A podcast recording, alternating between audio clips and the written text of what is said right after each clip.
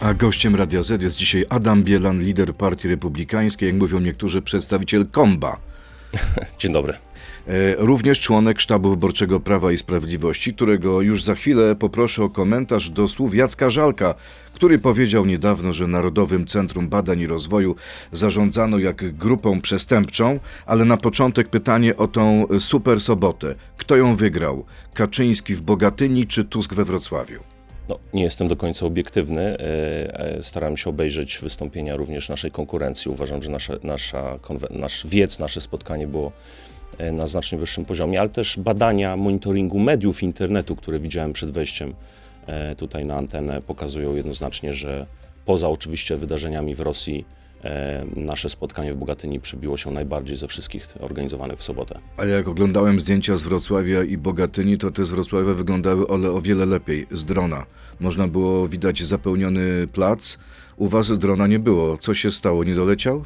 Partia Republikańska miała drona i my te zdjęcia przekazaliśmy również naszym kolegom z Prawa i Sprawiedliwości, więc te zdjęcia będą albo już są w internecie. Można zobaczyć, że e, nasz wiec wyglądał e, bardzo imponująco, jeśli chodzi o 14 frekwencję. tysięcy, 14 tysięcy ludzi było w Bogatyni. To mizeria w stosunku do setek tysięcy marszu Platformy w Warszawie. Bogatynia to jest miejsce bardzo trudno dostępne na końcu Polski z perspektywy naszych działaczy na Podlasiu czy na Pomorzu, więc jestem wszystkim bardzo serdecznie wdzięczny za to, że często jechali e, po 10 godzin e, w autokarze. Ale poświęcenie straszne. Tak, ale jednocześnie mm, to spotkanie było niezwykle ważne, symboliczne, bo ono było zorganizowane przed zakładami, które Platforma Obywatelska, wielu liderów e, opozycji e, chciało e, zamknąć, a zamknięcie elektrowni w Turowie to jest zamknięcie elektrowni, która produkuje 7% prądu dla Polski, więc e, setki tysięcy, jeżeli nie milionów e, Polaków straciłoby prąd, e, gdyby rządzili nami ludzie tak nieodpowiedzialni. Donald Tusk powiedział, że wasza konwencja w Bogatyni przypominała klasyczny kryminał. To było jak powrót przestępcy na miejsce zbrodni, bo nie macie się czym chwalić, jeśli chodzi o Bogatynię i władzę i działaczy PiSu.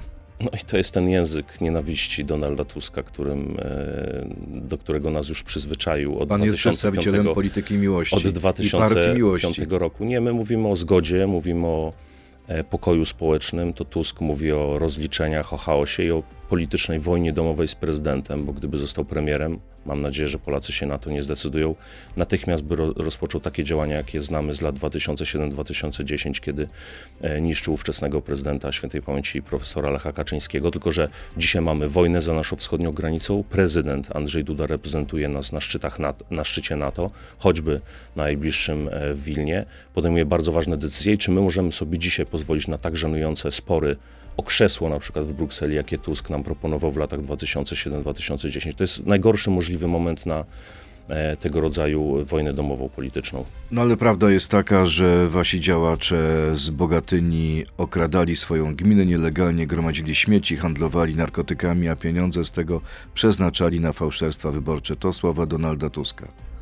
Nie znam tych działaczy. Mogę powiedzieć, że y, wszyscy, którzy popełniali przestępstwa, otrzymali, usłyszeli już zarzuty i tym różnimy się od e, naszej konkurencji, e, która e, ludzi, na których ciążą bardzo poważne zarzuty, wprowadza na przykład do parlamentu, do Senatu. Proszę zobaczyć, ile senatorów z poważnymi zarzutami zasiada w ławach paktu senackiego i w, w ławach większości senackiej, już nie wspominając o samym marszałku Grodzkim, który chowa się za immunitetem już bodaj dwa lata. A czy po tym, co stało się w Moskwie, myślicie o wprowadzeniu stanu wyjątkowego w Polsce?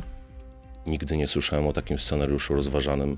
U nas y, ten scenariusz jest y, suflowany przez e, e, naszych oponentów, którzy trzy lata temu nam zarzucali, że nie wprowadzamy stanu wyjątkowego w trakcie wyborów prezydenckich, a teraz nam zarzucają, że chcemy go wprowadzić. Ale o tym mówi nie opozycja, tylko wasz były kolega, senator Jan Maria Jackowski, który w podcaście Radia Z Machina Władzy powiedział, że jest tak wielkie zaniepokojenie w obozie rządzącym, że nie ma pewności, że wybory odbędą się w konstytucyjnym terminie i PiS może szykować stan wyjątkowy, a jego wprowadzenie może uzasadnić eskalację napięcia na wschodzie. Senator Jackowski nie jest członkiem naszego klubu, stara się chyba wkupić w łaski e, opozycji, opowiadając takie rzeczy, skąd miałby wiedzieć o tego rodzaju planach. Ja On ma pana- jeszcze kolegów, którzy dostarczają Wątpię, mu informacji. wątpię, wątpię i pan chyba też w to do końca nie wierzy. Nie, nie ma absolutnie taki, tego rodzaju planów, chociaż musimy się oczywiście e, przygotować na ewentualną ingerencję w proces wyborczy ze strony rosyjskiej. Skoro Rosjanie ingerowali w proces wyborczy w Stanach Zjednoczonych, w Hiszpanii, w Niemczech, we Francji podczas wyborów prezydenckich, to z całą pewnością będą chcieli namieszać również w tak ważnym dla niesienia pomocy Ukrainie kraju, jak, jakim jest Polska. Lider Platformy Donald Tusk mówi, że wybór y, 15 października najprawdopodobniej będzie bardzo prosty i to będzie wybór między Wielką Polską a Małą Rosją Kaczyńskiego. Ma rację? Zgadzam się z pierwszym zdaniem e, tego, co powiedział Tusk. To będzie prosty wybór, bo nigdy wcześniej nie mieliśmy mm, tak łatwej do porównania oferty wyborczej. Z jednej strony Tusk, który rządził dwie kadencje w Polsce i każdy, kto uważa, że żyło mu się wtedy lepiej, Polska prowadziła lepszą politykę, na przykład wschodnią, politykę resetu z Rosją, przymilania się do Putina, zagłosuje na Tuska. E, A rządami Zjednoczonej Prawicy, również rządzone, rząd, rządzącej Polską przez dwie kadencje, e, z naszymi e, e, zdobyczami, doświadczeniami, każdy będzie mógł porównać, e, to jest, to jest w pewnym sensie i politycznie, i personalnie, i pod względem programowym dość łatwy wybór, tu się zgadzam z Tuskiem. Natomiast jeśli chodzi o e, analogie rosyjskie czy porównania z Rosją, no naprawdę e, złodziej e, krzyczy łapać złodzieja, uciekający złodziej krzyczy łapać złodzieja, to Tusk przeprowadził największy, politykę największego zbliżenia od kilkudziesięciu lat w Polsce z Rosją i robił to, co ważne, również po inwazji rosyjskiej na Gruzję. A wie pan, jakie były transparenty na wiecu we Wrocławiu? i Jak, co to znaczy skrót y, PiS? Nie pu- się. Putin Od momentu, spółka. od momentu tego skandalicznego transparentu, w którym de facto życzono śmierci Jarosławowi Kaczyńskiemu i on był tuż za plecami e, Donalda Tuska, staram się nie patrzeć na te transparenty. Potrafi pan rozszyfrować skrót NCBIR? Narodowe Centrum Badań i Rozwoju. Prezes PSL-u Władysław Kośniak-Kamysz inaczej go rozszyfrowuje. Narodowe Centrum Bezprawia i Rozdawnictwa. No. Ma rację? Wilcze prawo opozycji, żeby używać też twardego języka w NCB, że rzeczywiście mieliśmy do czynienia w w przeszłości z wieloma skandalicznymi decyzjami. A pan czuje się przestępcą? Nie, absolutnie. Jacek Żalek w wywiadzie dla TVN24 mówi, że Narodowym Centrum Badań i Rozwoju zarządzano jak zorganizowaną grupą przestępczą, a pan był tam głównym rozgrywającym. Jacek Żalek jest rozżalony tym, że spółka jego przyjaciela nie otrzymała dotacji. To jest ta spółka, która stoi za projektem Kabel, e, ale nie mogła takiej dotacji otrzymać, choćby ze względu na to, że limit w tym programie, o którym wspominamy, czyli w programie Szybka Ścieżka, wynosił 20 milionów euro. Jak każdy z naszych słuchaczy może szybko przeliczyć, to jest mniej więcej 90 milionów złotych, a spółka jego przyjaciela złożyła wniosek na 123 miliony i ten wniosek powinien był od początku być odrzucony. E, Dyrektor Narodowego Centrum Badań i Rozwoju nie miał e, innego wyjścia niż ten wniosek e, odrzucić. Ale Jacek Żagiel, Żalek bardzo w tym prawidłowo. wywiadzie de facto no, sugeruje, że pan jest przestępcą. Ale- Czy wytoczy panu proces? Y, Przede wszystkim proces zapowiedział dyrektor Narodowego Centrum Badań i Rozwoju, któremu Jacek Żalek stawia zarzuty. Mogę powiedzieć, że moja partia jednogłośnie delegowała na miejsce Jacka Żalka już kogoś innego i stąd też pewnie ten przypływ emocji z jego strony. Poseł Żalek twierdzi, że brał pan udział w spotkaniach dotyczących NCBR-u, wchodził pan w skład tak zwanego dużego zarządu. Czy to normalne, że uczestniczy pan w takich spotkaniach, chociaż nie jest pan ministrem? Nie uczestniczyłem, nigdy nie byłem w Narodowym Centrum Badań i Rozwoju, nie uczestniczyłem w żadnych spotkaniach, żadnego zarządu. E, Spotykałem się wielokrotnie z Jackiem Żalkiem przy świadkach i przy świadkach od wielu miesięcy prosiłem go, żeby przestał być zaangażowany w promowanie wniosku swojego przyjaciela, bo o czym nie wiedziałem, a niestety on tę wiedzę ode, przede mną ukrył. E, okazuje się, że za tym wnioskiem stoją ludzie, na których ciążą bardzo poważne zarzuty prokuratorskie właśnie organizowania e, Ale grupy według, według Jacka Mówię Żalka, tutaj o Tomaszu N., któremu takie zarzuty postawiono już w roku 2021. ale według Jacka Żalka powołanie w jego miejsce do ministerstwa pańskiej asystentki jednoznacznie wskazuje na brak woli wyjaśnienia tej sprawy i wszystkich Panie przekrętów. redaktorze, pani Ewelina Owczarska jest wielokrotnie lepiej przygotowana do tej funkcji niż Jacek Żalek, zarówno pod względem wykształcenia, jak i doświadczenia w działalności w ramach Funduszy Europejskiej. E, Decyzja o o jej powołaniu to była decyzja pana ministra Pudy i pana premiera Mateusza Morawieckiego, która została poprzedzona jednogłośnym wskazaniem całego zarządu Partii Republikańskiej To teraz sprawie. krótka piłka. E, tak albo nie. Jacek Żalek to zdrajca, tak czy nie? Nie chcę używać takich słów. Jestem za Publicznie. debatą Kaczyński-Tusk, tak czy nie? To będzie decyzja obu panów. Tak czy nie? To, to będzie decyzja obu panów. Myślę, że w tej Unika pan sprawie odpowiedzi. Kandydatem na premiera jest Donald Tusk, naszym premierem w tej chwili jest Mateusz Morawiecki. Jeżeli ktoś powinien debatować, to obaj panowie Mateusz Morawiecki od miesięcy deklaruje wolę takiej debaty. Wolę Hołownię niż Tuska, tak czy nie? Tak czy nie? Wolę Proste. Każ- chyba wolę każdego od Tuska, więc Po zmianie władzy boją, boję się prokuratora, tak czy nie? absolutnie nie. Unia Europejska szkodzi Polsce, tak czy nie? Jesteśmy częścią Unii Europejskiej. Szkodzi czy nie szkodzi? Polska jest członkiem Unii Europejskiej, Szkodzi więc nie jakbym szkodzi? miał e, na to odpowiedzieć. Niektóre decyzje Komisji Europejskiej czy władz e, Unii Europejskiej są kontrowersyjne, natomiast my jesteśmy członkiem Unii Europejskiej. Adam Bielan, lider Partii Republikańskiej z gościem Radia Z. Przechodzimy teraz do internetu. Tam zapytam mojego gościa o sondaże, a także o sondaż obywatelski w Gazecie Wyborczej. To jest gość Radia Z. Ale dokończmy jeszcze sprawę pana posła Żalka. E, Czyli pan nie wytoczy mu procesu. Ja wytoczyłem Jest już... w bardzo niekorzystnym ja świetle wytaczam, pan, pan ja postawiony. wytaczam już kilka procesów, natomiast jak e, wycisnąć cały ten wywiad Żalka, to on się sprowadza do jednego. Obrony wniosku jego przyjaciela, tego słynnego kabla, przekonywania, że e, dyrekcja NCBR-u e, nie była pod jego kontrolą, ergo nie podjęła takiej decyzji, żeby ten wniosek został rozpatrzony pozytywnie. Ale powtarzam, panie redaktorze, to nie jest tylko moja opinia, czy byłego dyrektora NCBR-u, że ten wniosek nie mógł być zrealizowany. Wszystkie możliwe kontrole, które już się tam odbyły, potwierdziły zarzuty wobec tego wniosku i całej procedury. Więc dyrektor NCBR-u nie miał innego wyjścia. Odwrócę pytanie, co by było, gdyby firma przyjaciela Jacka Żalka, e, składając wniosek na 123 miliony, gdy limit wynosił 90 milionów, firma, za którą stoi człowiek, od, na którym od półtora roku ciążą poważne zarzuty zorganizowanej grupy y, przestępczej, bycia szefem zorganizowanej grupy przestępczej, mówię o Tomaszu N. e, z Lublina, Jacek Żalek przed wszystkimi e, ten fakt ukrył, chociaż w tym wywiadzie przyznaje się, że o tym wiedział. Co by było, gdyby ta firma otrzymała te środki i te środki e, byłyby już na jej koncie? To by była prawdziwa afera. Ale sądzi pan, czy uważa pan, że Jacek Żalek tym wywiadem de facto broni przestępcy i sam jest y, współ, Jacek wspólnikiem Żalek- przekrętu? Jacek Żalek tym wywiadem publicznie udowadnia to, co my wiemy od wielu miesięcy, że w tej sprawie ma bardzo silne emocje.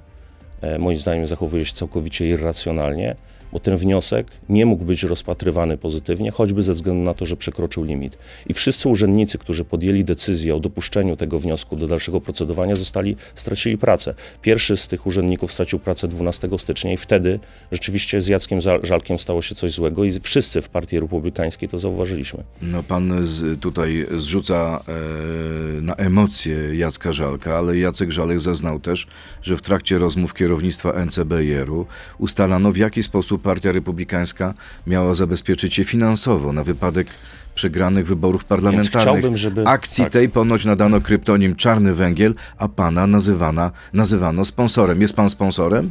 Wydaje mi się, że węgiel zawsze jest czarny, panie redaktorze. Nie widziałem innego węgla niż czarny. Natomiast mów, mówiąc zupełnie e, serio i nie, nie, nie w konwencji Monty Pythona, ja bym chciał, żeby Jacek Żalek wskazał jakikolwiek podmiot związany ze mną czy z innymi par, e, członkami Partii Republikańskiej, który był na liście wniosków przygotowanych do e, dofinansowania albo został dofinansowany. Otóż jedyny wniosek, o którym media mogą mówić, że jest związany z Partią Republikańską i to tylko przez osobę Jacka Żalka, to jest wniosek Kabel.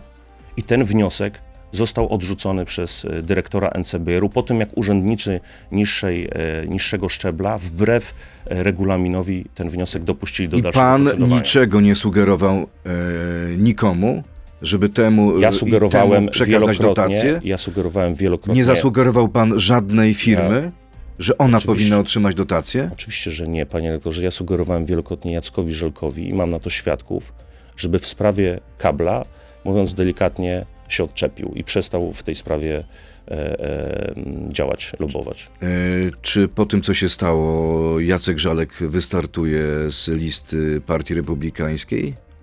Znaczy nie będzie list Partii Ale Republikańskiej, będzie będą Partia Republikańska Prawicy. na liście Zjednoczonej Prawicy. Ja staram się nie podejmować decyzji jednoosobowo w partii, e, tak jak decyzję o nominacji na e, stanowisko wiceministra funduszy po Jacku Żalku podejmował cały zarząd, tak myślę, że tak samo będzie w tej sprawie. To zarząd partii, e, ewentualnie Rada Krajowa będzie decydować o tym, komu Ale wyobraża pan poparcia. sobie dzisiaj Jacka Żalka obok siebie na tej samej liście?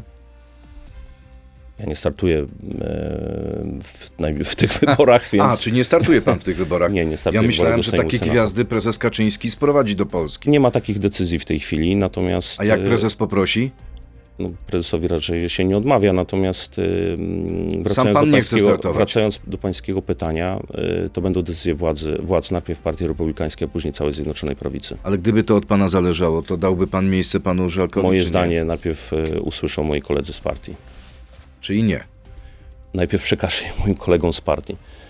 Dobrze, y, panie pośle, e, 232 mandaty, na tyle mogłaby liczyć wielka wspólna lista opozycji, gdyby powstała. E, Opozycji trzy listy dałyby tylko 223 mandaty. Tak wynika z kolejnego, drugiego już sondażu obywatelskiego opublikowanego przez Gazetę Wyborczą. Czy uważa pan, że ta jedna lista to jest groźniejsza dla was sprawa niż trzy obecne?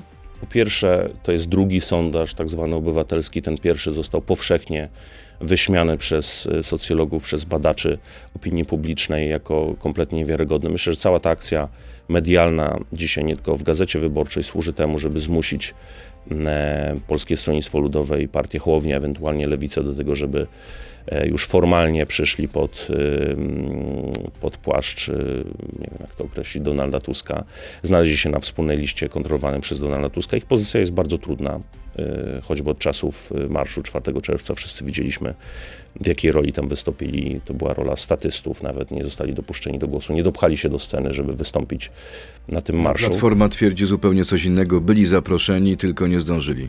Nie Na- zdążyli, no właśnie, no więc nie zdążyli, nie zdążyli wystąpić, chociaż marsz trwał kilka godzin.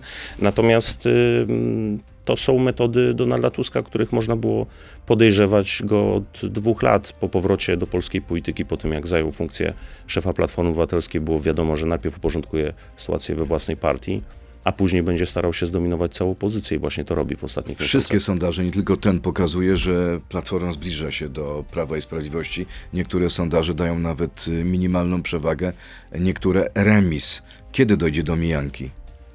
Nie sądzę, żeby doszło do mijanki, być może w sondażach Kantara, który jest zaprzyjaźniony z Platformą i taką mijankę prezentował już, wbrew temu co pan mówi, kilka razy w ciągu ostatniego roku.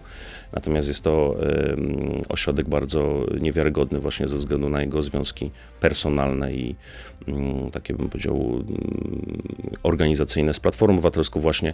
Przede wszystkim o tym zdecydują Polacy jesienią. Ja do sondaży, szczególnie publikowanych w okresie wakacyjnym, podchodzę z bardzo dużą, bardzo dużym dystansem. Ale przyjrzyjmy się temu sondażowi według Kantar Public opublikowanemu dzisiaj. Na dziś PiS miałby 34%, koalicja wbrew temu co pan mówi 31 niespełna, Konfederacja 10, Trzecia Droga 7,8, Lewica 5,7. E, czy pana zdaniem rzeczywiście i Lewica i Trzecia Droga są w sytuacji bardzo trudnej, że mogą nie przekroczyć progu? Panie doktorze, ostatnia kampania, przy której pracowałem, byłem tam rzecznikiem prasowym, to była kampania pana prezydenta Andrzeja Dudy, reelekcyjna kampania Andrzeja Dudy i Gazeta Wyborcza również publikowała sondaże, które dawały zwycięstwo Rafałowi Trzaskowskiemu. Skończyło się tak, że pan prezydent Duda zdobył najlepszy wynik w historii Polski. W drugiej turze zdobył 10,5 miliona e, głosów i nie sądzę, żeby w trzy lata em, obóz Zjednoczonej Prawicy zanotował aż tak duże straty. Jestem przekonany, że te wybory wygramy, jestem przekonany, że e, w dniu wyborów będziemy mieć czwórkę z przodu, czyli że to będzie wynik powyżej 40%. Oczywiście to będzie różnica, czy to będzie 40,1, czy to będzie 43.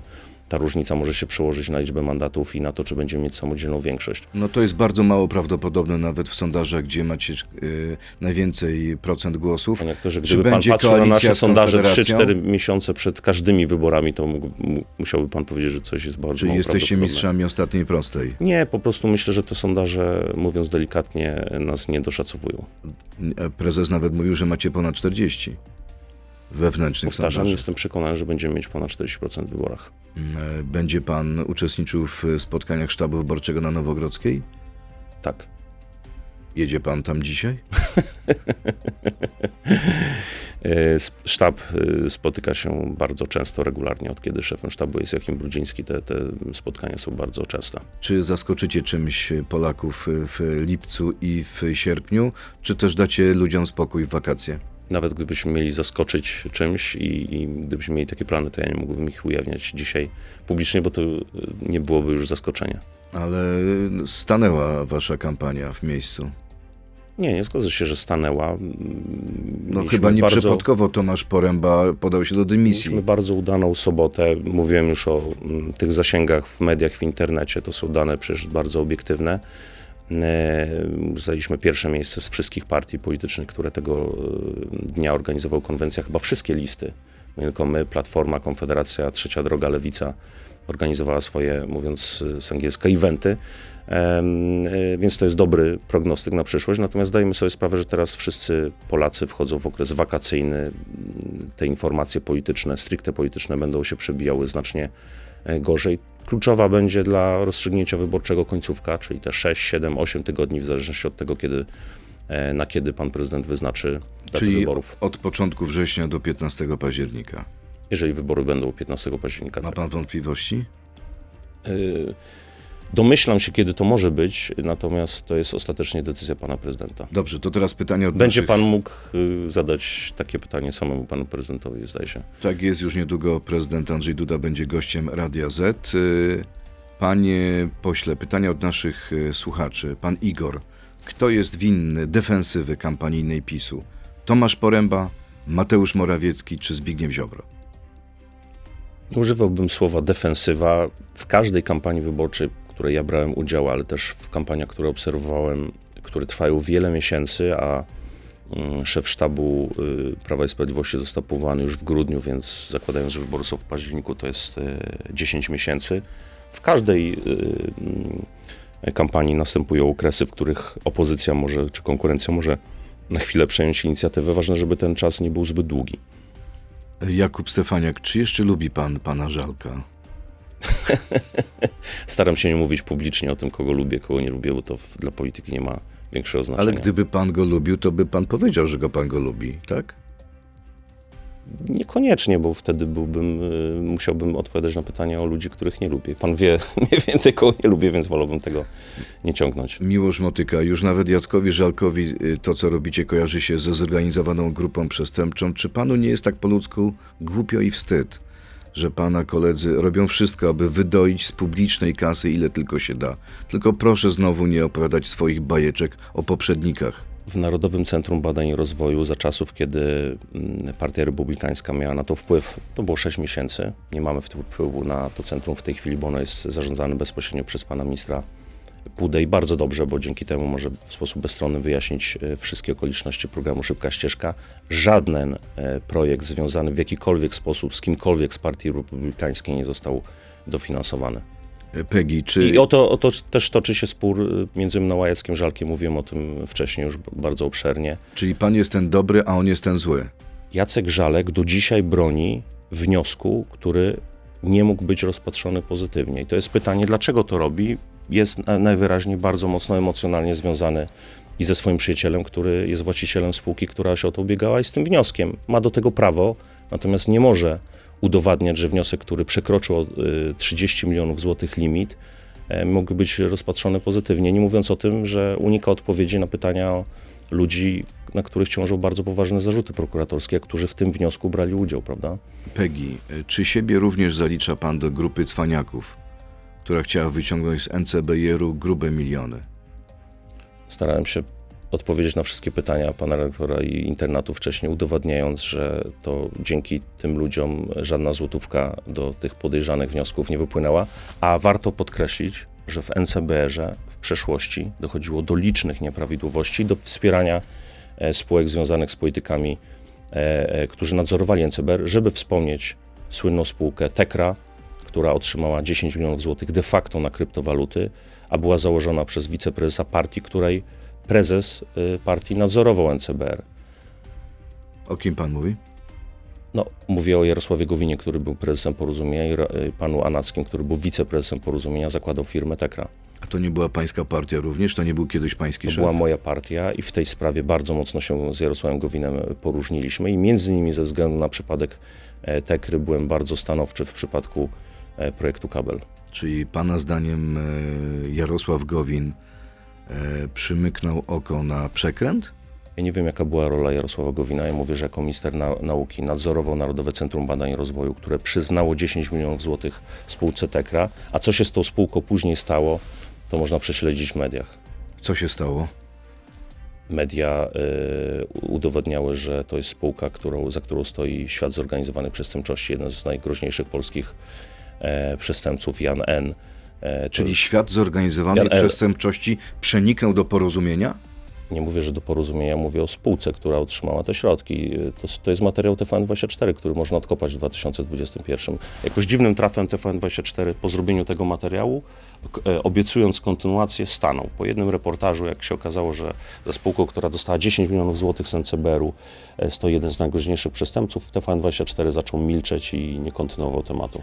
Kolejne pytanie. Na jak długo przed uderzeniem w partię Gowina umówił się pan z prezesem Kaczyńskim na podział łupów państwowych pieniędzy w zamian za przeniesienie szabel od Gowina?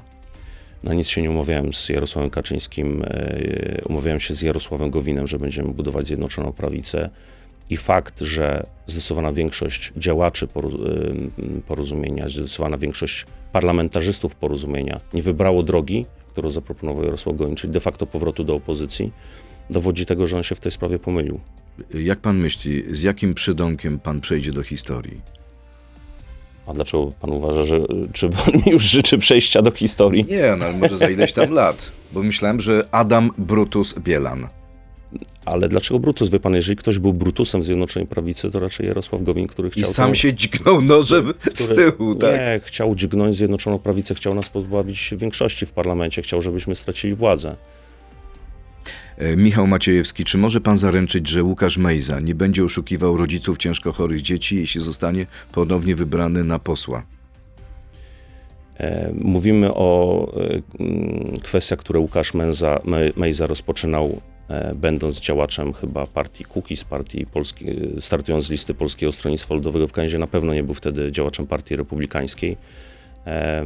I myślę, że Łukasz Mejza dostał wystarczającą nauczkę od mediów, żeby od tego rodzaju biznesów e, trzymać się na odległość.